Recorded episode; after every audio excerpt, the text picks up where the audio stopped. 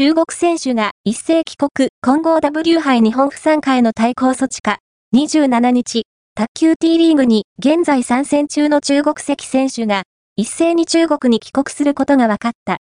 27日現在、T リーグには男女合わせて計14人の中国籍選手が登録されている。